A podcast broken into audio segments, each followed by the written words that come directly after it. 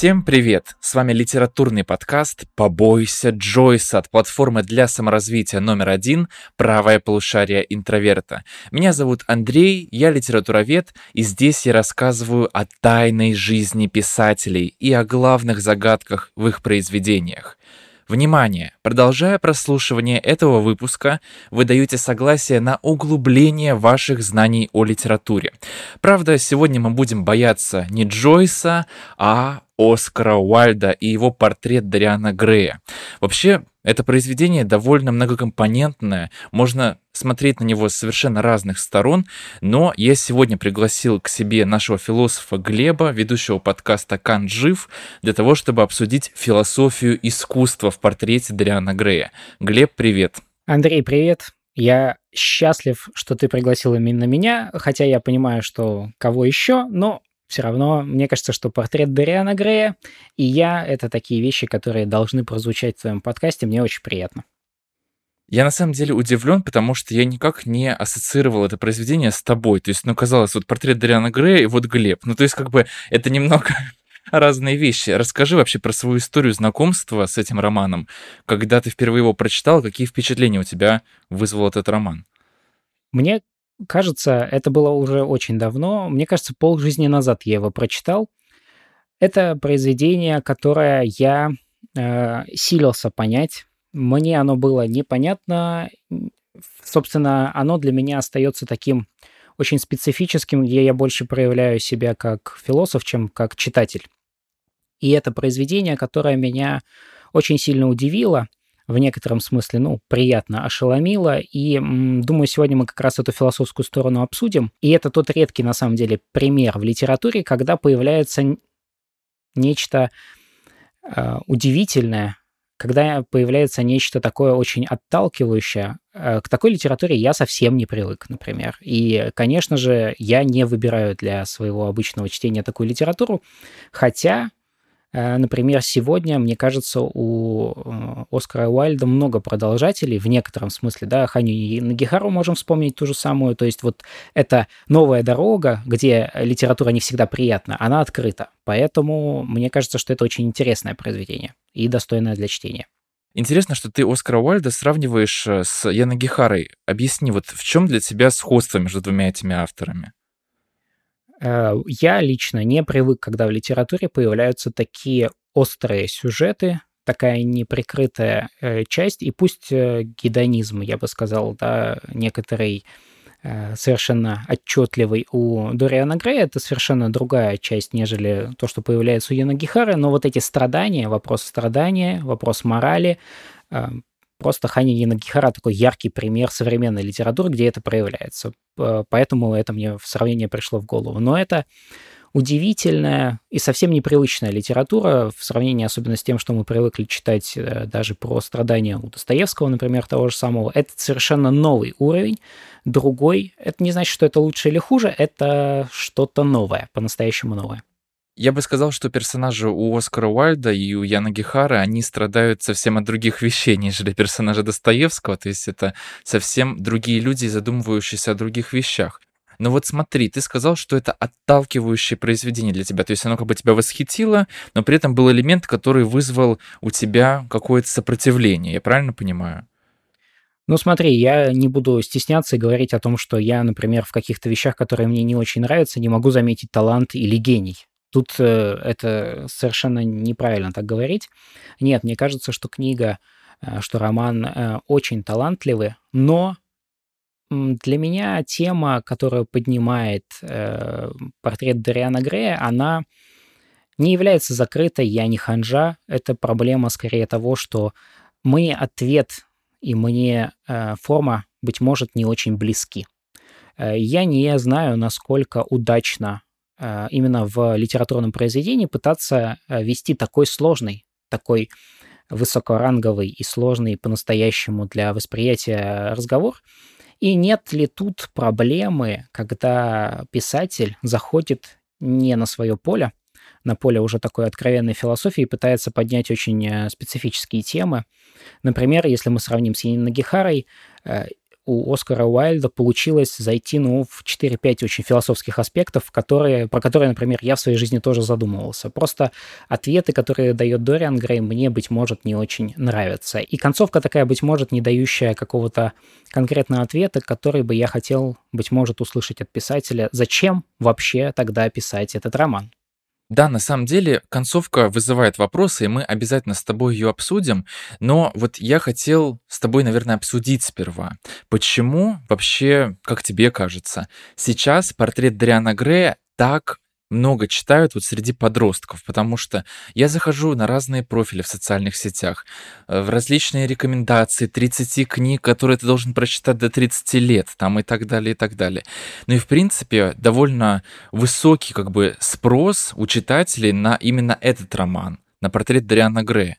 Казалось бы, что проблемы, которые а, здесь обозначает Оскар Уальд, они действительно неоднозначны и в каком-то смысле уникальны. То есть мне сложно вспомнить э, как бы много произведений, которые а, как-то на эти проблемы бы тоже отвечали. Вот как тебе кажется, почему в современном мире такой интерес у молодых людей именно к этому роману? Ну, мне кажется, что тут э, на самом деле несколько причин, и поэтому он такой успех имеет этот роман среди э, подростков в том числе. Мне кажется, я бы сравнил тут, знаешь, с темой, которая мне очень близка, проблема антиутопии, э, поскольку я занимался ею в университете в том числе. Антиутопия тоже считается сегодня таким по-настоящему, но это буквально подростковый жанр. И здесь, мне кажется, есть определенный момент э, проблемы, то есть э, как воспринимают подростка, как человека, который всегда готов к бунту. Не только с точки зрения пубертатного там, своего периода, гормонов и всего остального, но и с точки зрения того, что у него еще ничего нет. А чего у него нет? Нет никакого места в жизни. Своего места в жизни у подростка еще нет. Он еще не понял, каким ему следует быть что ему вообще нужно выбрать, какую дорогу. И в этом смысле уникальность Дориана Грея заключается в том, что он показывает, э, ты сказал такую потрясающую вещь, на мой взгляд, она абсолютно соответствует, э, скажем так, тому, что говорит Оскар Уайльд, что окружает человека, что он должен выбирать, каким вот я, я, ты несколько раз повторил я, это большая проблема. Хороший вопрос, было ли э, это все до, у, в жизни, в том числе у Дориана Грея, до лорда Генри. Вот он же дал ему этот вот момент, он же дал ему это направление. Парень, увидь себя, кроме себя никого у тебя нету. Такая притягательная мысль, и она, конечно, притягательна в том числе для подростков. Это неудивительно. Но мне кажется, что это такой своеобразный очень стереотип, что это только подростковая книга, потому что у нас кризисов, когда мы вдруг задумываемся о том, а не стоит ли сделать акцент своей жизни на себя, в жизни современного человека огромное множество. Э, у каждого это в свое время бывает, э, бывает связано это с работой, с учебой, с какими-то жизненными обстоятельствами, не всегда с положительными, иногда с трагичными, понятно, и тут Дориан Грей может скажем так, помочь. Он показывает нетипичную сторону. Э, мы просто так или иначе все время ходим вокруг этого слова. Гедонизм. Гедонизм, я думаю, мы сегодня обсудим с тобой, что такое гедонизм, э, вот, э, и как его нужно понимать. Но проблема-то заключается в том, что не так много писателей, не так много авторов сосредоточивает людей на их собственной жизни. А, делает акцент на человека, переносит акцент на человека. И в этом смысле искусство — это такой очень хороший способ и проводник э, интроспекции, да, где человек может задаться вопросами о том, зачем он существует, как он существует, как прожить ему жизнь, почему ему диктуют э, правила определенные, хороши ли эти правила, где вот этот протест? Протест находится у Дориана Грея. И он, э, скажем так, такой многоплановый, потому что со всех разных сторон э, есть различные подходы, да, то есть за счет э, того, что сюжет развивается, и это не философское произведение в полном смысле, такой не трактат, где человека раскладывают на составные части, которые как будто бы и не живые совсем. Дориан Грей живой. Вот это редкий тоже момент и редкий момент, когда можно почувствовать персонажа живым, увидеть его живость. И мы часто воспринимаем живость как проблему вот этого самого гедонизма, страстей, неопределенности, вот по-настоящему живой. Вот здесь ты как раз-таки упоминал лорда Генри, и мне кажется, что проблема Дариана Грея, она в том числе это проблема ученика. То есть, когда в твоей жизни появляется некоторая фигура, носитель идей, ты начинаешь следовать за этим человеком, и очень часто в литературе показывают примеры того, насколько деструктивным может быть на самом деле этот путь. Но у лорда Генри есть реальный прототип. Вообще, Оскар Уальд, вот если начать издалека, то он всю свою жизнь глубоко интересовался литературой. В детстве еще он читал древнегреческих авторов на языке оригинала, то есть действительно человек чрезвычайно эрудированный. И он поступил в Оксфорд. Правда, в Оксфорде он очень многие лекции прогуливал, но делал исключение для двух профессоров во-первых, для Джона Рёскина и для его ученика Уолтера Пейтера. Вообще, как бы, несмотря на то, что двух этих людей связывают часто, у них были довольно противоположные идеи. Например, Джон Рёскин, он полагал, что понятия искусства, красоты и нравственности, они должны быть объединены, то есть их нельзя отделять друг от друга.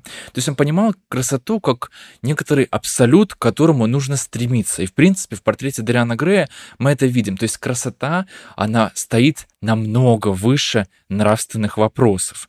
Ну а ученик Джона Рюскина, Уолтер Пейтер, он все-таки был чуть ближе Оскару Уальду, потому что он ставил этот вопрос несколько радикальнее. Он переосмыслил эту теорию Рюскина. Он говорил, что искусство вообще ничему не должно нас учить. И это безумно какая-то популярная идея, которая и сейчас вообще набирает обороты. В принципе, мне кажется, что эти идеи, они и привели в 60-е годы 20 века к смерти автора, который провозгласил Ролан Барт. Вот. Но мне кажется, что вот отделение нравственности и красоты — это какое-то очень важное событие для истории литературы XIX века. И тогда именно зарождается концепция искусства ради искусства. И это все происходит на фоне такого масштабного явления, направления, как декаданс. Да, это очень важная история вообще в культуре конца рубежа 19 и 20 веков, и это кризисный момент, и именно поэтому этот период часто называют э, то есть конец века. То есть у нас завершается какая-то очень масштабная эпоха, и нужно пересматривать все то, чего мы придерживались до этого.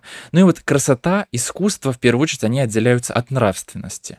Если мы посмотрим на модернистов, например, да, на Вирджинию Вулф, на Марселя Пруст, на Джеймса Джойса, конечно, эти авторы, они такие интроспективные, то есть они обращаются к личному опыту, к вопросам памяти. То есть нет вот этого морального компонента, который очень важен там, для русского романа XIX века, для Толстого, для Достоевского и так далее. Ну и как бы одной из ветвей этого декаданса, упадничества становится именно эстетизм. То есть когда а, ты смотришь на красоту как на некоторый абсолют, как на некоторую финальную цель, и ты к этому стремишься.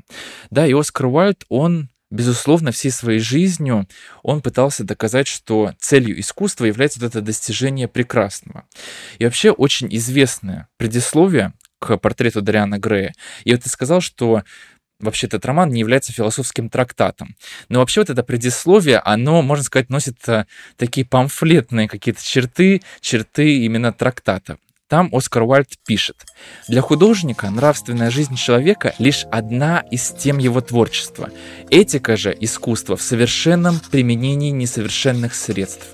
Художник не стремится что-то доказать. Доказать можно даже неоспоримые истины.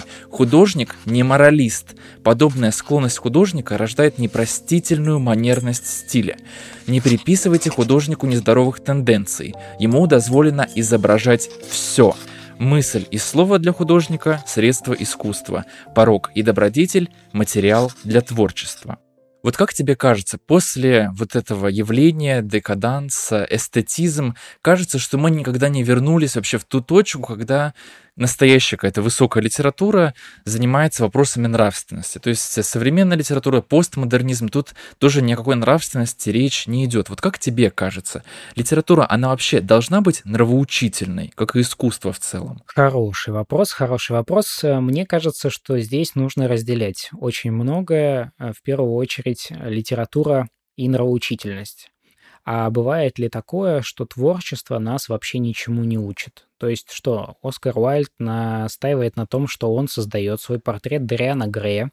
Причем напомню, да, что он печатается сначала в журнальном виде и в сокращенном таком. Потом приходится увеличивать этот объем, да, то есть вот выпускать, скажем так, в той форме, в которой хотел автор.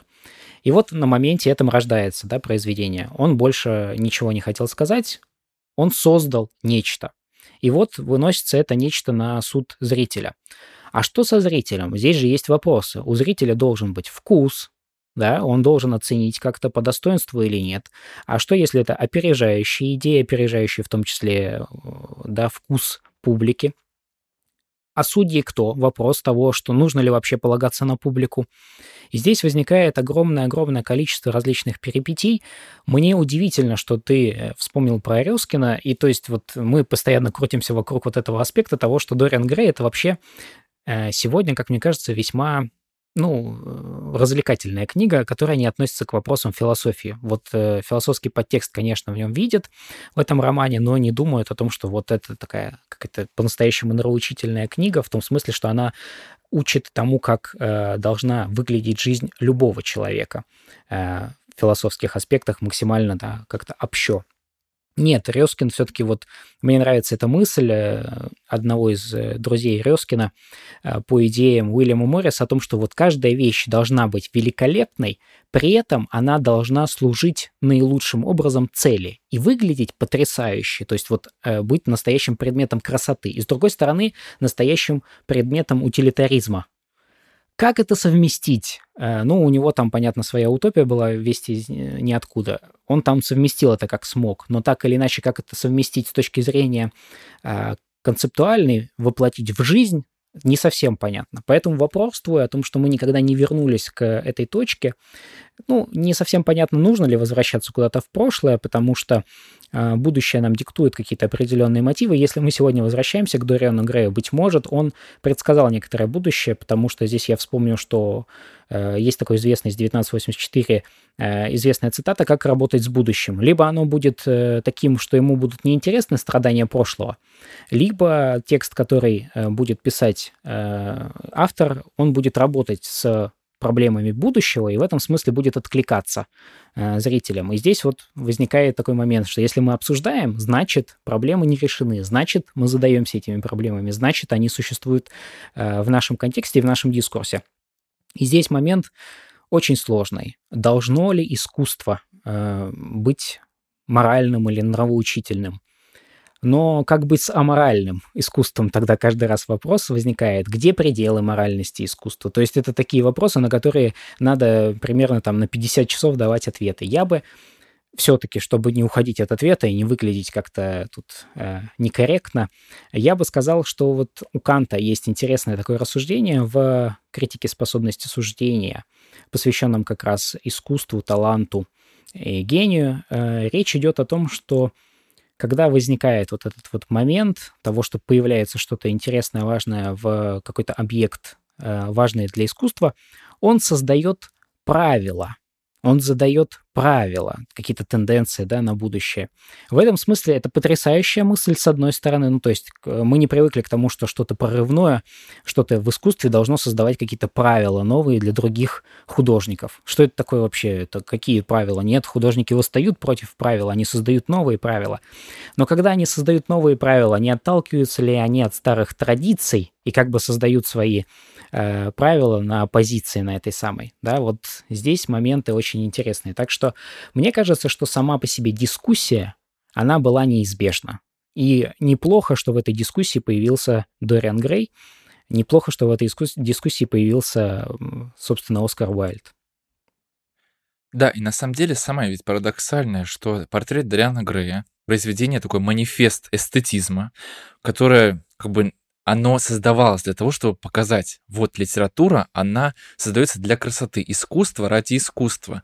И этот роман, он стал одним из самых морализаторских вообще в XIX веке, потому что мы видим то, к чему приводит как бы эта дорога. То есть Дариан Грей, он э, губит жизни других, он губит свою жизнь и как бы кладет ее на алтарь искусства и вот вечности в этом искусстве. То есть это еще одна какая-то тема Оскара Уальда, как бы «Vita brevis, ars longa», да, то есть «жизнь коротка, искусство вечно».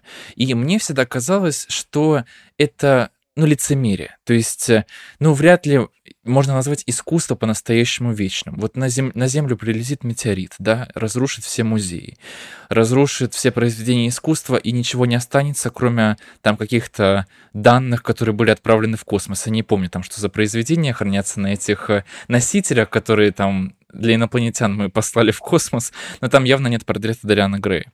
И вот кажется, что искусство, оно для бесконечности создается, да, и ради искусства можно пожертвовать своей моралью, своей душой, да, собственно, что и делает Дариан Грей.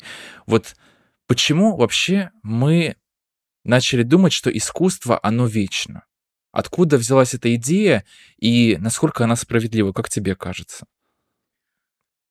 На самом деле, искусство как некоторое совершенство и вечность его, они понятны, да, то есть, например, еще тот же самый Платон говорил о приближении к идеям, к чему-то вечному, мы понимаем, что это все отсылки в эту сторону. И здесь вопрос заключается в том, что в древнегреческой философии, в древнегреческой жизни, как реализации своеобразной философии и манифеста э, философского, э, не было такого специфического разделения, или оно было несколько другим собственно, жизни и искусства, искусства и жизни, да, вот этой интерпретации одного через другое.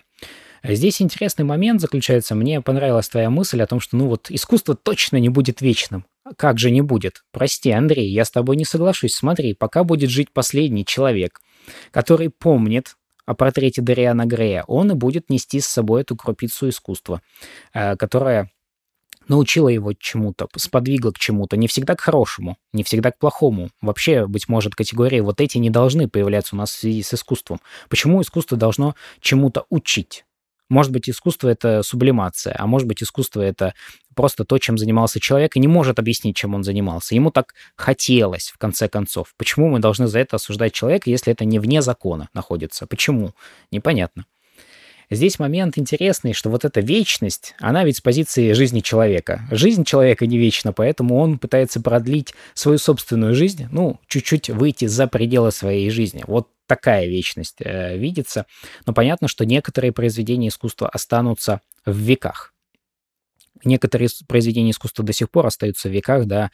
Э, ты прекрасно знаешь, что читаем мы древнегреческие какие-нибудь трагедии и поражаемся этому уровню подхода к жизни, уровню величия, э, которого, может быть, сегодня некоторые не достигают, потому что в этом цели, быть может, нет. То есть искусство меняется, э, люди меняются. Вопрос заключается, может быть, в том, чтобы проблемы не было с тем, что цели подменяются средствами, а средства подменяются целями. В чем э, все-таки пока тот, кто создает искусство, помнит, пока он помнит, зачем он создает это искусство, это уже неплохо. Если он пытается заработать на этом искусстве, искусство меняется категорически. Это сегодня тоже большая проблема. А, моральность тоже вот этого аспекта. Может ли быть искусство коммерчески успешным? Должно ли быть? Я сосредоточу свой ответ на одном интересном таком сюжете. У Бердяева есть интересный тезис, связанный с тем, что гений — это всегда нечто неканоничное. Гений, э, он создает нечто неканоничное. Гений — это всегда что-то, что является таким а, своеобразным взрывом, таким своеобразным прорывом границы внешней. Вот таким должен быть гений. И тут появляется Кант, который говорит, нет, границы создает. То есть совершенно противоположные точки зрения, казалось бы, но все-таки что-то новое. И вот это новое, оно, безусловно, всегда будет подвергаться оценке со стороны зрителей, потому что они должны, а, во-первых, установить, что это новое, этого не было еще, и понять, что да, это может задать какую-то традицию. И традиция уже может жить вечно. В данном случае вот э, традиция гедонизма, например, э, ну такая весьма неубиваемая э, с точки зрения не только философии, но литературы и жизни обычных людей. Но мне кажется, что идеи гедонизма, они во многом стали развиваться из-за того, что теряла авторитет церковь, безусловно. То есть в 20 веке мы уже видим, как Ницше провозгласил уже смерть Бога, все, Бог умер, можно получать удовольствие от жизни по полной катушке. Вот. И мне кажется, что гедонизм, безусловно, это одна из таких центральных идей тоже портрета Дариана Грея.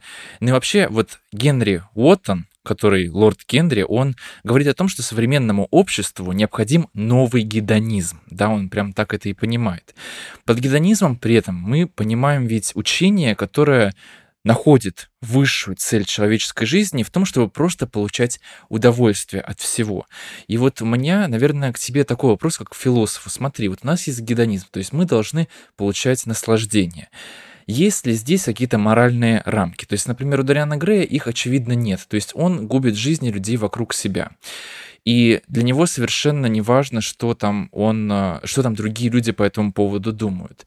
А настоящий гедонист, он должен задумываться о том, как он влияет на жизнь других.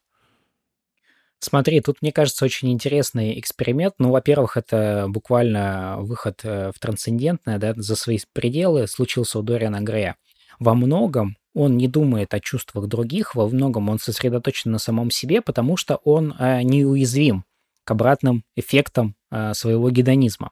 Это все-таки опыт, который не э, для любого человека, потому что, я приведу простой пример, если вы будете буквально э, как сегодня почему-то понимают гедонизм, хотя это совершенно неверно. Если вы будете буквально есть, пить, там, заниматься только тем, что вам нравится, только тем, что вам по духу, ваша жизнь разложится гораздо быстрее, чем жизнь Дориана Грея, причем под ноль под настоящий ноль. А, если там Дориан Грейм, помнится мне, лет до 38 дожил, да, кажется? Да, да, да, да то э, современный человек, если начнет лет в 16 э, увлекаться таким вот, такой вот версией гедонизма, ну, 25 лет э, это будет его предел, пожалуй. Но, с другой стороны, зубы мудрости могут даже некоторых не посетить. Ну, тоже своего рода неплохая история. Э, каждый выбирает свою жизнь, и каждый выбирает, как жить э, сам, конечно. Но гедонизм все-таки э, сосредоточен на разделении удовольствий, наслаждений. И здесь нужно понимать, что это такой такое интересное аксиологическое, в первую очередь, учение, то есть учение, которое ставит вопрос о, собственно, о том, что такое само по себе ценность, что ценно само по себе что в жизни человека наиболее ценно. Есть всегда обратная сторона гедонизма, про которую многие забывают, что все-таки в гедонизме ключевое значение имело, конечно, наслаждение, убережение своей собственной жизни от страданий, что весьма понятно и неплохо. Никто не наставит на том, что нужно только страдать. Хотя огромный момент заключается в том, что тот же Бердяев говорит о том, что гений может создать гениальное произведение только если страдает. Пушкин это не Пушкин, если убрать его страдания. И все. Он просто талантливый писатель, поэт и прочее. На этом точка ставится, например, для Бердяева. То есть страдания для непосредственно, например, э, писателя-поэта некоторые писатели, поэты, философы не принимают. То есть гедонистом писатель быть не может. Как так? То есть он не может писать даже сам для себя. Это некоторый внутренний поток, который э, съедает тебя буквально изнутри, если ты не пишешь, например. Но у гедонизма есть вот обратная вот эта сторона, что все-таки подчиняться удовольствиям человек не может. Человек играет центральное место в своей собственной жизни. Он подчиняет свою собственную да, жизнь своей воле, своей свободе. И не удовольствие правит человеком, не собака виляет хвостом. Э, вернее, не хвост виляет собакой, а собака виляет хвостом. Да, человек должен владеть своей собственной жизнью. А здесь есть некоторая проблема в связи с Дорианом Греем, потому что вот этот новый гедонизм, так называемый, да, который может проявиться, э, скажем так, в этом романе, можно его найти, отыскать. Э, такой гедонизм без правил вообще, без обратной э, связи, без проблем. Ну, то есть мы представляем себе, если ты ездишь на мотоцикле без шлема, ты ездишь недолго, может быть, быстро и очень увлекательно, но недолго на мотоцикле без шлема. У Дориана Грея отсутствовали какие бы то ни было препятствия на пути к простому да, удовлетворению своих потребностей в удовольствии. И поскольку у него отсутствовали эти обратные связи, у него была возможность зайти за грань за которую у человека у обычного нет возможности зайти. Точно так же, как и не было у Оскара Уайльда, если бы не было этого произведения. То есть это такое исследование чисто умозрительное. А что было бы, если бы? В этом смысле, да, гедонизм такой потрясающий, это ода гедонизму, но вот эта обратная сторона произведения, да, тогда, когда сводится все к тому, о чем ты говорил, что гедонизм, он вот э, заставляет страдать других людей, ну, практически все заставляет, э, так или иначе, любой успех твой собственный заставляет кого-то страдать, потому что это не его успех. В этом смысле такие рамки очень трудно понять и определить, потому что, наверное, человечество доказывает всей своей жизнью, что в мире оно жить не может. Можно было бы раздать все деньги мира всем людям, и все были бы счастливы, но почему-то этого не происходит. Почему? Ну, может быть, э, мы все немножечко Дориан Грей. Ну смотри, ты говоришь, что вот все люди в любом случае страдают, да, и, кстати, мне здесь вспоминается другая история, ты вот говоришь, что Бердяев считал, что вот нужно страдать, чтобы хорошо писать, и Бердяев здесь не одинок далеко, потому что мне вспомнилась история, как э, Дмитрий Сергеевич Мережковский, очень молодой, в возрасте еще 15 лет, он пришел к Достоевскому, его отец привел, потому что он был знаком с Достоевским, и Мережковский молодой показал Достоевскому свои стихотворения, и Достоевский ему ответил, чтобы хорошо писать, страдать надо, страдать. То есть, да, вот буквально главная идея Достоевского. А старший Мережковский на это ответил ему, нет, пусть уж лучше не пишет, только не страдает. Да? То есть, как будто бы, чтобы создавать искусство, в любом случае нужно страдать. И страдание, оно действительно становится такой неотъемлемой частью мира. Но вот ты говоришь, что человек в любом случае страдает. Но ведь проблема гедонизма, ну, даже проблема Дариана Грея, я бы так сказал, в том, что он не страдает, то есть он совершенно спокойно справляется с какой-то нравственной составляющей своих поступков, вообще своего образа жизни вот этого, эстетизированного максимально. Но при этом другие люди, они уходят из жизни, да, то есть это буквально влияет на их присутствие вообще в этом мире. Стоит вспомнить даже вот эту ужасную историю любовную с Сибилой Вейн, ведь он тоже, да, вот был в нее якобы влюблен, да, мы потом понимаем, что он был влюблен не в Сибилу, а был влюблен в те образы, которые она исполняла на сцене, то есть это шекспировские героини, то есть Дариан Грей это человек, для которого все в жизни должно быть возведено в поэзию, в красоту, в эстетику. И когда эта Сибила, она не справляется со своей ролью, она признается в том, что она все это время думала о Дриане Грей, то есть она просто была влюблена. В этот момент Дриан, он бросает ее, он а, говорит о том, что она убила его любовь, да, то есть он буквально разрушает вообще человека, человека, который рассчитывал на какие-то отношения, на ответные чувства любовные. Когда вообще э, человек выходит из области искусства и красивого и входит в область настоящей жизни, как будто бы для Адриана Грея это приговор человеку, да, то есть это человек, который не должен э, вообще быть с ним рядом, поскольку у него все должно быть э, подчинено законам искусства. И мне кажется, что в этом-то и проблема заключается, что Ладно, вот все страдают, но все страдают там от каких-то проблем в жизни. А когда ты гедонист, ну так условно говоря, когда ты Дариан Грей, то все страдают от тебя. И мне кажется, что, наверное, нормальная психика человека, она не может с этим справиться. То есть э, человек э, волей-неволей начинает испытывать чувство вины. Почему у Дариана Грея нет чувства вины? Неужели вот эта теория которую дарит ему лорд Генри, она заставляет его вообще как бы успокоиться при этом. Мне кажется, Андрей, тут надо не забывать, что все-таки есть в жизни Дориана Грея его портрет. У него его собственный опыт, оторван от жизни. У нас так не бывает. То есть у нас память, понятно, ассоциативно работает. Мы помним, какие с нами происходили события. Мы помним, как нужно наступить на какую-нибудь ступеньку на лестнице, чтобы не провалиться, потому что это произошло с нами в прошлый раз. То есть у нас есть опыт, он продолжает удерживать нашу собственную жизнь. В этом смысле, с точки зрения философии, Э, портрет Дариана Грея — это полная бредятина. Ну, то есть человек бы не смог так жить с оторванным опытом, который существует где-то там, покрытый и занавешенный. Вот там он разлагается, опыт мой собственный, а я тут вот такой всегда, всегда мне 30 лет, э, меньше 30, и всегда я вот такой молодой юноша, счастливый, э, пышущий здоровье. То есть это представить себе само, само по себе очень сложно. И здесь проблема возникает на абсолютно новом уровне. То есть, э, с одной стороны, это такое исследование гедонизма, с другой стороны, это исследование Дориана Грея, с третьей стороны, это ведь исследование и такая пощечина общественному вкусу. Почему? Потому что Дориан Грей придается определенным э, совершенно точно удовольствием, там э, похоть, страсть, поэзия, увлечение искусствами, ну, все такое вот эстетское, высокое, высокая, как будто бы, или не очень высокая, по-разному э, случается, осуждаемая при этом публикой, э, но, с другой стороны, именно это и являлось удовольствиями тех времен в том числе. Да, то есть э, просто все были такими скромными людьми, и там не афишировали это, Дориан Грей возвел это в абсолют. Он и есть это удовольствие, скажем так. Но ведь проблема заключается в том, что Дориан Грей не выбрал, например, не знаю, там, научно-технический прогресс. Он не создал колонию на Марсе. От этого можно тоже получать удовольствие. Он создал э, почему-то такую э, своеобразную репутацию для самого себя, да, и напомню, в конце даже э, ему не стали вызывать э, полицию, потому что понятно, чей был дом. Чей был дом. Вот все как бы Э, когда аура ходит вокруг тебя, э, и там репутация тебя губит в том числе. То есть интересный такой момент, связанный с тем, что вот этот вот опыт, оторванный навсегда от нас, с этим мы не можем столкнуться. Быть может, это вот такая потрясающая вещь, с которой мы когда-нибудь столкнемся в связи с искусственным интеллектом.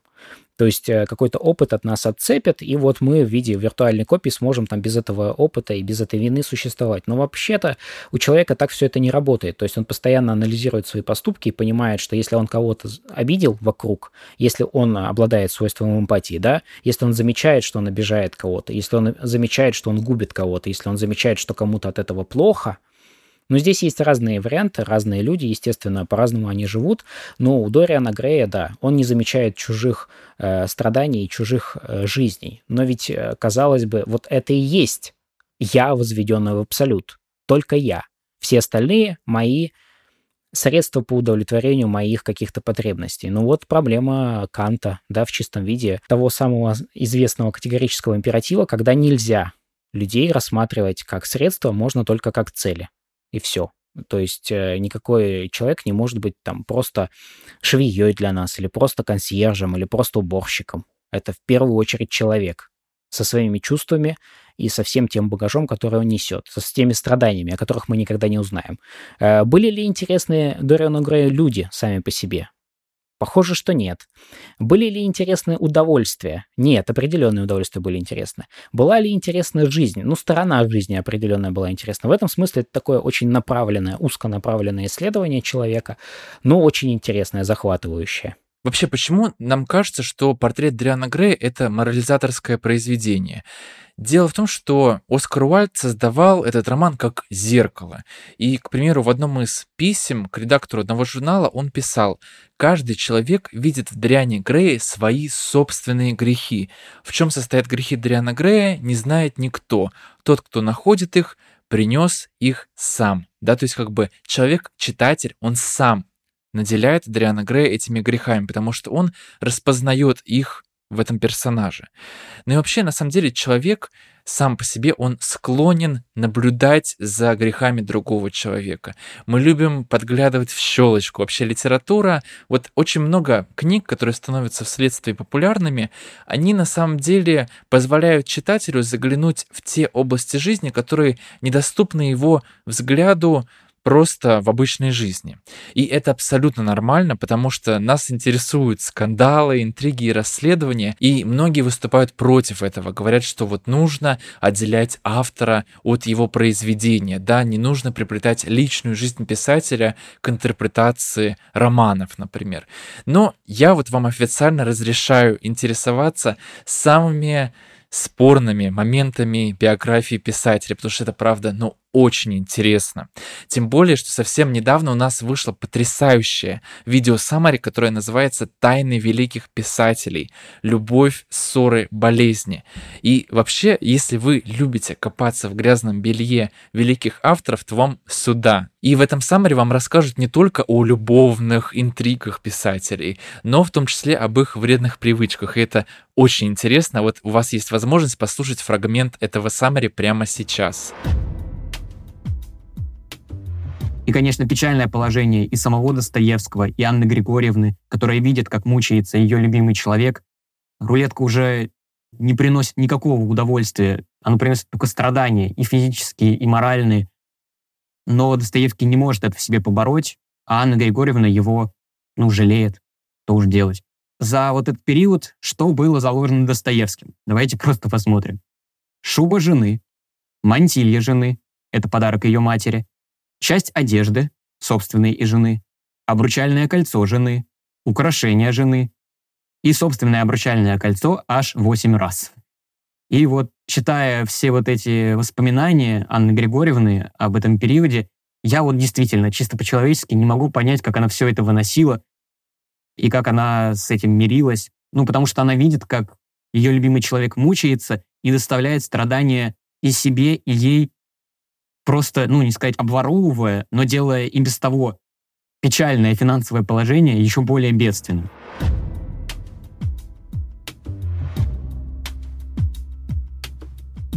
Полную версию Summary слушайте в приложении. Там же есть, кстати, более 500 других видео Summary на самые-самые разные темы. От Римской империи, о которой сейчас говорят очень много, до атаки титанов. Вообще подписка стоит всего 300 рублей, но по специальному промокоду для вас, дорогие слушатели, Books30, вы получите бесплатный доступ ко всем нашим видео Summary на целый месяц. Промокод действует для новых пользователей. Все ссылки в описании к этому выпуску выпуску.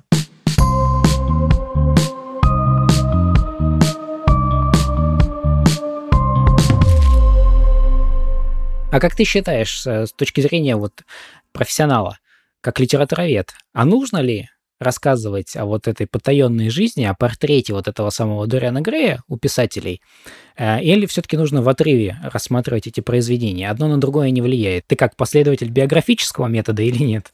Я как раз-таки один из немногих последователей биографического метода. Я себя чувствую настоящим изгоем в современном литературоведении, потому что, ну, автор умер, все, нужно рассматривать его отдельно. Причем как бы есть очень много радикальных таких литературоведов, которые являются ну, очень серьезными противниками биографического метода, потому что, ну, кажется, вот, ну, это не имеет никакого значения.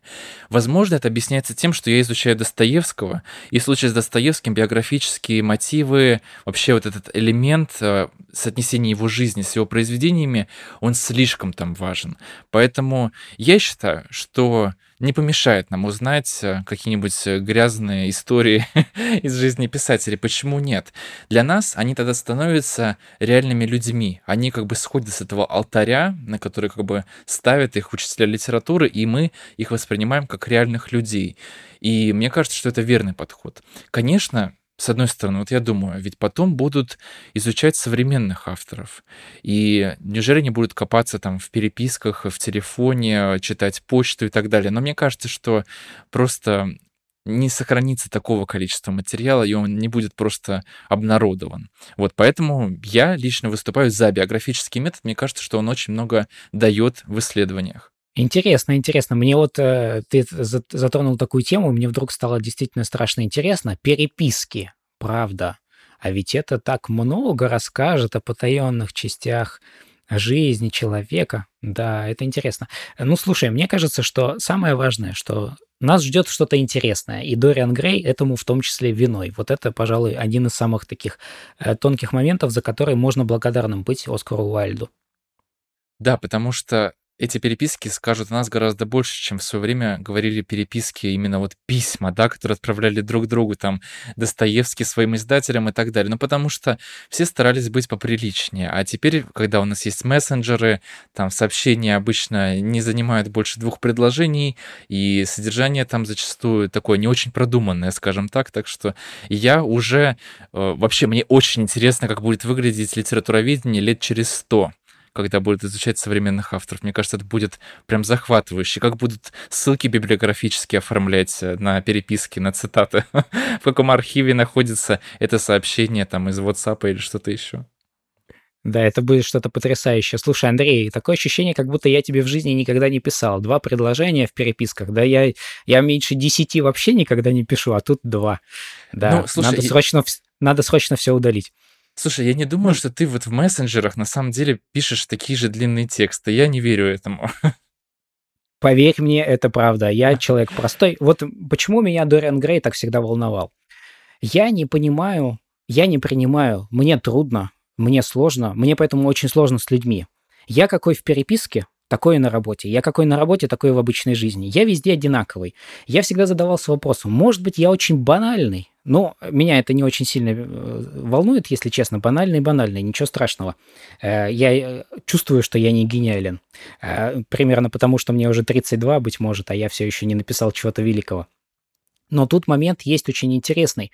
Ты сравниваешь свой опыт и всегда вот смотришь на литературных героев. Это такое первое знакомство, очень удобный, да, формат, когда ты смотришь, а какой еще бывает жизнь. Ну, нельзя же попробовать в жизни все. Ну вот нельзя попробовать позаниматься 30 видами спорта, нельзя попробовать быть и там, не знаю, художником, и э, у балетного станка постоять. То есть нельзя попробовать это все, но про это можно прочитать. И очень живой рассказ можно прочитать. И в этом смысле Дориан Грей — это такая для очень многих людей интересная, э, это интересный экзистенциальный опыт по-настоящему встраивать на позицию, на которую в жизни почти наверняка не получится встать. И оценить и вот понять. Ты начал говорить о том, что это морализаторский очень роман. Меня это потрясает. Видимо, люди, которые так его оценивают, никогда не читали э, по-настоящему таких титанических произведений от философов, потому что вот там первая строчка еще не началась, а ты уже чувствуешь, э, что тебе сказали, садись, дружок, сейчас я расскажу, почему ты живешь неправильно. Вот. А здесь совершенно другой подход, как мне кажется. Роман все-таки нам дает возможность оценить самим. Да, это обратная сторона удовольствия. Такая вот смерть, условно говоря. Вот такая вот жизнь. Но кому-то, быть может, она и понравится. А кто-то скажет, что «О, это ужасно». А кто-то ничего не скажет, но, быть может, будет жить как Дориан Грей. А мы об этом, что называется, никогда не узнаем. Смотри, просто здесь это все-таки художественное произведение. Когда ты открываешь философский трактат, ты уже готов к этому. А тем более, знаешь, когда есть такое предисловие, вот прям манифест эстетизма, ты такой, ну все, поехали, давай, вот покажи мне произведение, в котором нет никакой морали. Но потом сам Оскар Уальд мне поражает вот эта его парадоксальность.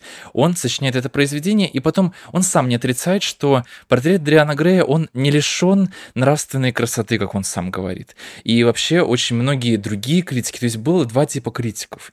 Одни говорили, что вот как это ты создал такое произведение, в котором не должно быть никакой морали, а у тебя ее просто море.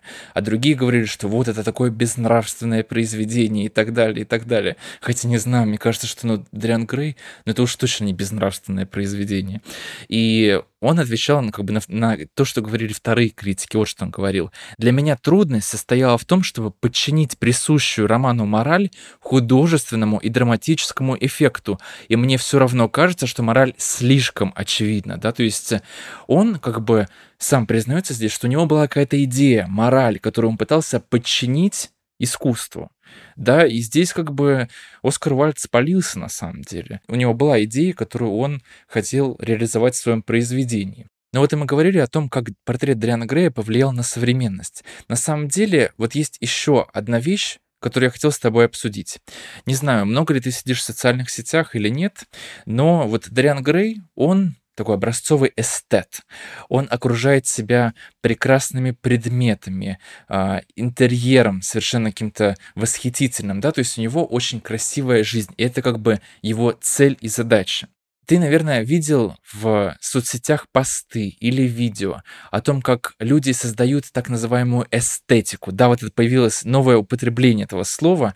И вот недавно, к примеру, началась новая волна там эстетики «Темная академия». Да, там Донна Тарт в 90-е годы написала «Тайную историю» и вдохновила читателей на такую атмосферу закрытого учебного заведения, где все красиво учатся, ходят в твидовых пиджаках, все такое темное и очень прекрасное вообще. И знаешь, вот на самом деле вот в интернете очень много, знаешь, картинок, подборок с музыкой подходящей, там черепа, свечки, книжки и так далее. Знаешь, картинки в определенном определенной обработки.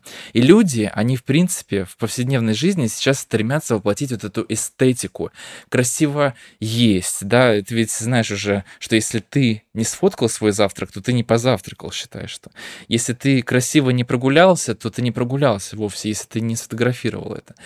И почему вообще нас как бы это занимает такую большую часть жизни сейчас. Смеешься ты над этим или сам пытаешься красиво есть, красиво, я не знаю, а, гулять и так далее? Как ты объясняешь вот этот феномен? А, Андрей, это какой-то потрясающий вопрос. Я уточню у тебя. А темная академия это вот э, в духе, например, общество мертвых поэтов, это вот в ту сторону тоже относится, где у них там есть свой кружок, где они занимаются вот этим вот, где так все красиво, да?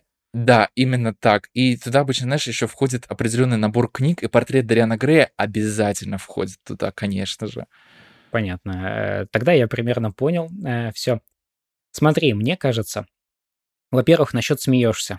Я вообще над такими вещами не смеюсь. Э, иронизируешь, над этими вещами тоже не иронизирую. Мне кажется, я как философ вижу тут проблему. Тут есть вопросы для исследования.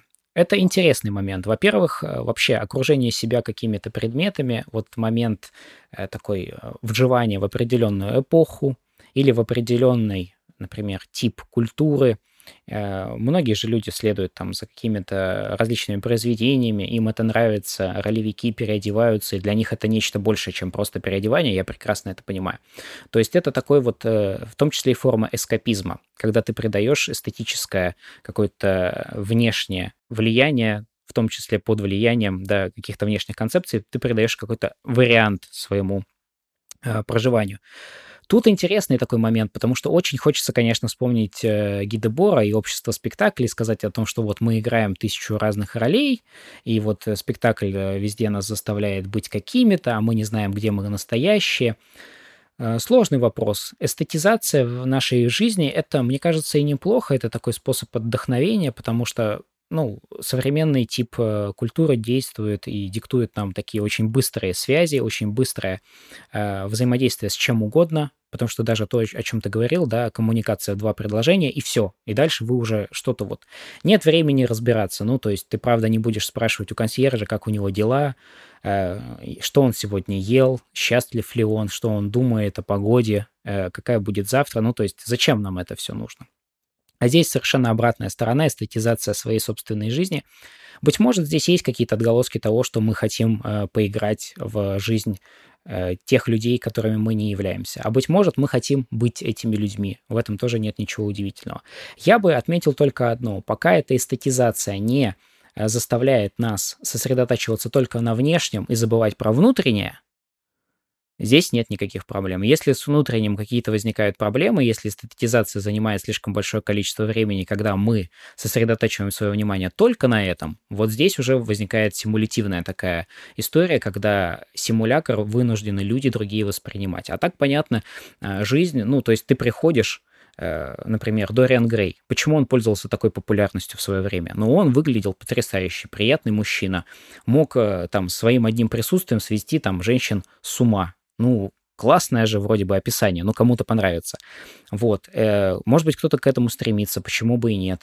Э, но он не мог э, произвести свое первое впечатление там в каких-нибудь обносках, лохмотьях и всем прочем. То есть мы вынуждены принимать эти правила, что общество таково, да, что нас судят все равно так или иначе по одежке в том числе, по нашему образу жизни, по нашим социальным сетям. Это тоже сегодня очень важно, потому что а что ты там прячешь? Э, какой портрет прячется у тебя там э, где-то там на верхнем этаже. Это тоже важно для людей. То есть э, в этом смысле Дориан Грей повлиял и на эту часть, потому что все вдруг вспомнили, ага, так действительно неизвестно, кто там что прячет. Кто-то, может быть, рыбалкой увлекается, о, ужас, и ходит в резиновых сапогах немодных, например. Но с другой стороны, разве нас должны волновать жизни других людей? Вот этот бесконечный... Ты сказал про парадоксальность э, Дориана Грея, по парадоксальность как такового Оскара Уайльда, я тебе отвечу. Здесь есть парадоксальность и наша, как читателей.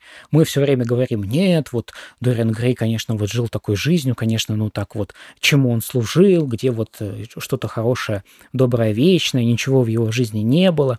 А с другой стороны, когда мы говорим, например, что чужая жизнь — это только чужая жизнь, и она нас никак не волнует и не должна касаться.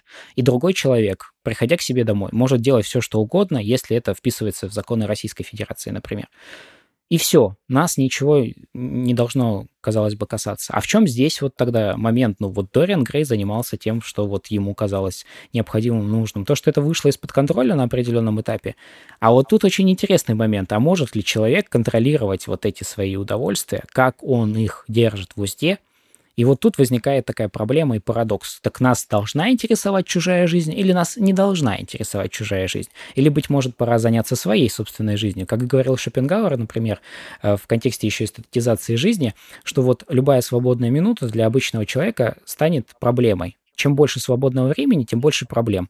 Так что если вы, дорогие друзья, тоже не знаете, чем заняться, э, то вы, конечно, должны послушать саммари, вы сами понимаете прекрасно, саммари Андрея, мои саммари, самые лучшие саммари на всей планете Земля, но если вы занимаетесь тем, что, например, выбираете фильм, и три часа выбираете фильм, хотя вы могли уже посмотреть, например, два фильма, не переживайте. Это тоже философия уже описана. В этом нет ничего страшного. То есть это же тоже должен хоть кто-то сказать человеку. А если нет ничего такого, то как вот жить ему? Поэтому Дориан Грей, если бы его не существовало, мне кажется, следовало бы такую книгу написать. Но вопрос в том, что гений Оскара Уайльда заключается в том, что без него мы бы э, жили уже без этой книги.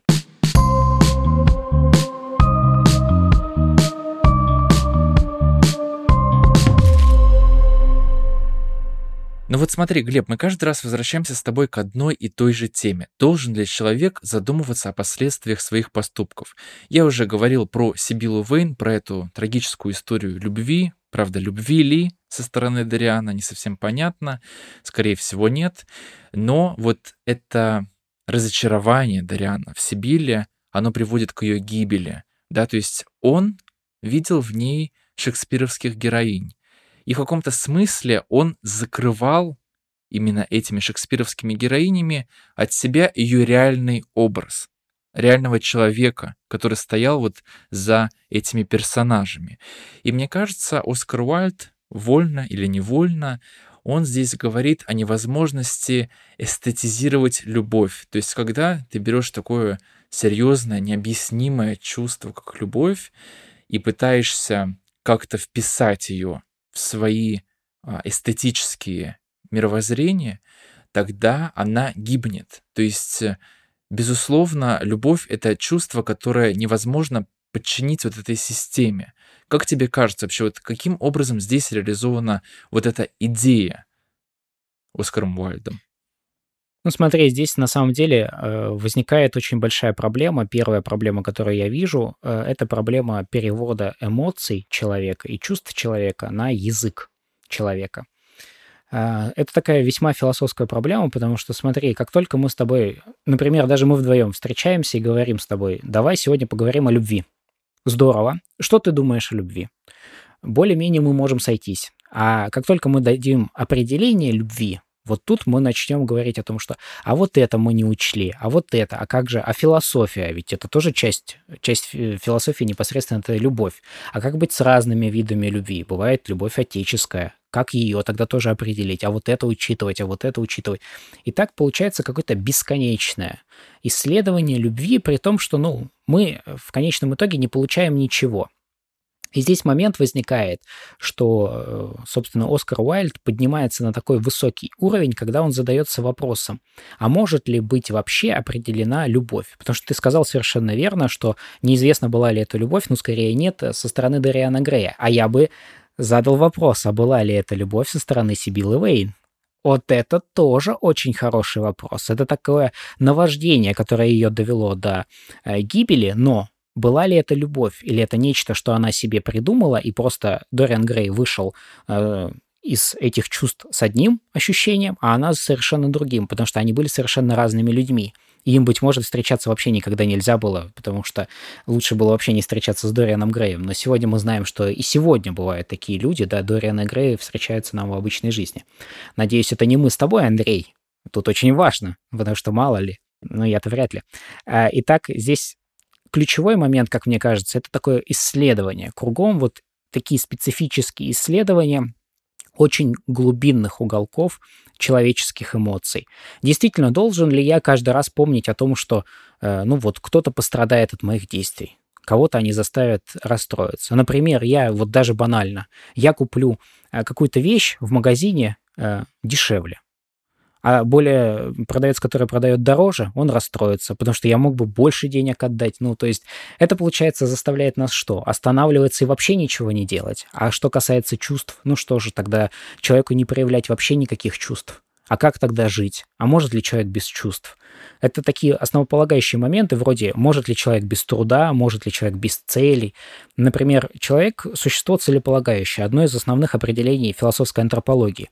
Человек видит какую-то цель и умеет строить планы какие-то к этой цели, он ставит к себе какие-то задачи и пытается достигнуть этого. Проблема, быть может, Дориана Грея заключалась в том, что у него не было никакой цели в жизни. Вот это еще очень важное исследование, которое подчеркивает сам по себе э, текст весь. У него не было никакой... Ну, то есть какую цель он преследовал? Получать удовольствие. Удовольствие можно до бесконечности в его случае получать. А дальше что? Ну вот дожил бы он до 80, до 90, до 120 лет. Чем бы поменялась его жизнь в 120 и в 30? Ничем. Это проблема? Это проблема. Наверное, если бы каждый человек жил таким образом, не каждому бы это понравилось. Вот еще момент очень важный. Да, это интересный вопрос, была ли это любовь со стороны Сибилы Вейн, потому что, мне кажется, каждый человек, вступая в любовные отношения, у него все равно есть какие-то ожидания от партнера, да, то есть мы все заложники ожиданий других людей, так или иначе. У кого-то они просто не такие принципиальные, так как у Дариана Грея, например. Он же сам говорит, что вы убили мою любовь, да, то есть, грубо говоря, вы уничтожили некоторые мои представления. Он говорит, раньше вы волновали мое воображение. То есть, опять же, здесь сам Оскар Уальд через эти реплики Дриана Грей, он говорит о некоторой иллюзорности этого, то есть воображения. Сибила Вейн была частью воображения Дриана Грея. И потом он говорит, вы оказались только пустой и ограниченной женщиной. Тоже тут не совсем понятно, как он приходит к этому выводу, потому что я как читатель, я так и не понял, почему Дриан Грей считает Сибилу Вейн ограниченной и пустой, да, то есть это, неужели это из-за вот этого провала на сцене театра? А вот смотри, э, с точки зрения психологии будет достаточно просто. Как берет э, Оскар Уайльд исследует человеческие отношения. У нас всегда есть этот романтический период, когда мы надумали себе образ человека, а потом ну, он вдруг оказался там, не знаю, например, он футбол по ночам смотрит, Лигу чемпионов, и вас это жутко раздражает, потому что как можно смотреть, как 22 э, мужика бегают за мячом и не могут его забить в сетку. Действительно. Вот. И здесь есть момент вот такой, который знаком каждому. Но с точки зрения философии будет очень простой ответ – быть может, все люди вокруг нас — это только наше представление об этих людях, и мы не видим настоящих этих людей. Поэтому без нашего представления, которое вдруг умирает, да, у Дориана Грея, это пустота, потому что это пустая форма, лишенная какой-то сути. Сути, которая ему была интересна, да, вот такой подход, настолько радикальный, но при этом человек, э, ну вот, например, я тебя вижу как человека, э, молодого, замечательного специалиста, который настаивает на биографическом методе, хорошего литературоведа, замечательного товарища и друга, и человека, который увлечен своим делом, ну вот, например, один поступок какой-то, он зачеркнет все, предательство какое-то с твоей стороны. И вдруг ты для меня станешь и не прекрасным литературоведом, и не хорошим товарищем, и прочее, прочее. Я на это не надеюсь и считаю, что так не произойдет, но так или иначе ты понимаешь, да, мы с тобой вдвоем, поэтому проще рассказывать на своих собственных примерах. Точно так же я для тебя могу стать вдруг в одночасье плохим человеком из-за одного плохого поступка. Точно так же здесь все наши представления вдруг меняются. Но человек же от этого не поменялся нисколечко. Может быть, вся проблема заключается, да, на уровень солипсизма поднимаемся философского. Может быть, вся проблема заключается в том, что мы вообще несем только свои представления этим людям. Да, вот здесь мог бы Кант подключиться с э, вещами, которые не даны нам такими, какими они являются. То есть вообще весь мир иллюзорный в некотором смысле, и мы накидываем вот те самые да, представления, о которых, э, которые учитель Дориана Грея критиковал, что вот они в один день такие, в другой день другие. А как? Как быть человеку? Человек по-прежнему все тот же, две ноги, две руки. Как ему действовать? Чувства те же он испытывает. Ну, то есть мы доподлинно знаем, что условный Сократ испытывал примерно те же чувства, что я испытываю сегодня. И вроде бы люди за эти э, 25 веков сильно не поменялись в этом смысле. Но жизнь Жизнь поменялась не одну сотню раз. И как? Как человеку каждый раз соответствовать этим правилам?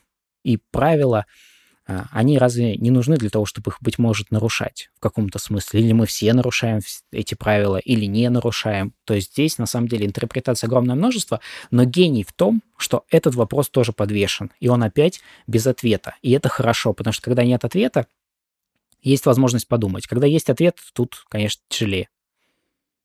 Ну, все равно авторская оценка Дариана Грея, конечно, присутствует в этом романе, потому что его кончина, завершение этого романа — это, безусловно, некоторый приговор Дариану Грею с его образом жизни. И это все несмотря на то, что Оскар Уальд вел образ жизни довольно близкий к тому, что изображено в этом романе. Да, конечно, все было не так радикально, но определенные эстетические принципы, конечно, Уальд исповедовал, такие же, как и Лорд Генри и Дариан Грей непосредственно.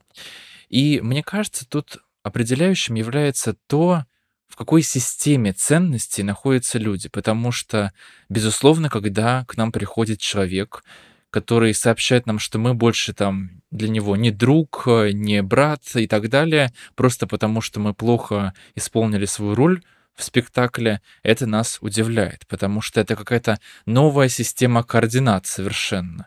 И ее предлагает, безусловно, Оскар Уальд. То есть эстетизм — это новое, новый мир, новые совершенно принципы, которыми будут руководствоваться интеллектуалы в том числе и так далее. Оскар Уальд, он показывает, что будет, если человек применит к своей жизни вот эти эстетические принципы, доведет их до абсолюта и как бы какое последствие всего этого будет.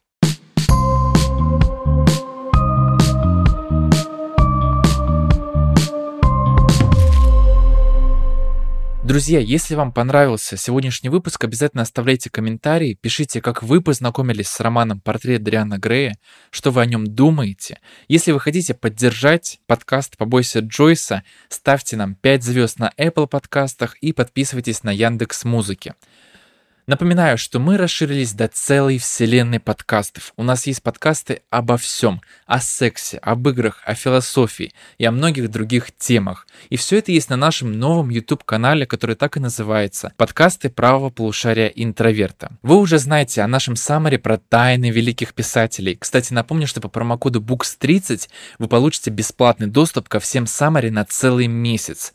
Для тех, кто хочет изучить литературу глубже, стать специалистом в этом этом вопросе у нас есть профессиональные курсы. К примеру, профессиональный курс «Литературовед» который веду я. На этом профессиональном курсе вы станете членом закрытого клуба любителей литературы, научитесь писать литературоведческие эссе, а еще у нас есть книжные клубы и вебинары, на которых мы обсуждаем как литературные новинки, так и книги, входящие в мировую классику. Так что обязательно присоединяйтесь к нам, у нас безумно интересно. Тем более по специальному промокоду ProBooks вы получите скидку 50% на профессию вашей мечты. Все ссылки ищите ищите в описании к этому выпуску.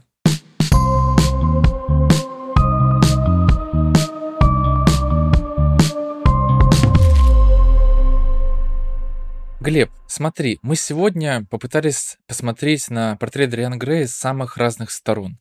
С одной стороны, это произведение манифест эстетизма, с другой стороны, это роман, в котором, по мнению критиков, куча морали. И как ты сам для себя разрешаешь вот это противоречие между нравоучительностью портрета Дариана Грея и взглядами Оскара Уальда на искусство? Какого мнения придерживаешься ты сам, как читатель? Смотрите, мне кажется, что точнее всего и будет уважительнее всего ответить следующим образом. Сама по себе книга не хороша и не плоха. Сами по себе взгляды не хороши и не плохи. Э, они плохи при приближении, да, когда мы смотрим, оцениваем, примеряем на себя, и то же самое с книгой, когда мы оцениваем ее вклад в нашу собственную жизнь. И в этом смысле я бы сказал и чуть-чуть поспорил бы с тобой, что плохо не просто доведение идеи до абсолютизма, когда вот гедонизм ставится во главу всего. Любая идея э, исказит жизнь человека и превратит ее в кошмар. И вот тот э, вариант, который выбрал для нас Оскар Уайльд, он совершенно справедлив. Если мы подчиним все одной какой-то идее, любой, мы просто э, уничтожим нашу жизнь, уничтожим человечность в себе. И в этом смысле это потрясающая книга, которая, мне кажется, вот, э, быть может, действительно та самая книга, которую должен прочитать человек, если ему интересны вопросы человеческой жизни. Если, быть может, ему э, настолько глубокие темы не интересны, стоит пройти мимо. Но говорить о том, что это вот буквально обязательная для каждого человека книга, я бы не стал, я бы насчет такого воздержался, иначе у нас будет э, список из книг всего мира, которые обязательно нужно прочитать и, видимо, подчинить свою жизнь тому, что, чтобы постоянно только читать книги. А когда жить? Вот мой вам совет, дорогие друзья, не забывайте жить. Не забывайте ценить эту жизнь и находить в ней что-то свое особенное. Вы наверняка потрясающий, уникальный, замечательный человек. Вот нужно развиваться в том, чтобы развивать лучшее в себе, что вам кажется лучшим. Ну а я со своей стороны скажу, что портрет Дриана Грея, пожалуй, является одним из моих любимых романов. В топ-30 он точно войдет, потому что я люблю к нему возвращаться по нескольким причинам. Во-первых, мне кажется, Оскар Уальд — это такой далекий предвестник Набокова, потому что Набоков — это тот писатель, который мог в своих произведениях именно сочетать вот это прекрасное начало, которое у него, безусловно, как и, как и у Оскара Уальда, оно главенствующее, но при этом он адресует довольно сложные, неоднозначные моральные, этические вопросы, которые, ну, поднимаются не так часто. И, безусловно, Оскар Уальд в свое время, он перевернул мировую литературу, опубликовав портрет Дриана Грея, потому что после этого мировая культура, безусловно, начала двигаться в совсем другом направлении. Поэтому мне кажется, что портрет Дриана Грея должен прочитать каждый человек, которого интересует подобного рода вопросы, то есть философия искусства, мораль, как она должна соотноситься с понятиями о прекрасном. Да, мне кажется, что это те вопросы, которые до сих пор в нашей культуре не разрешены. Я не думаю, что когда-либо это произойдет, но даже тот факт, что мы задаемся этими вопросами, уже говорит о том, что, наверное, не так все плохо.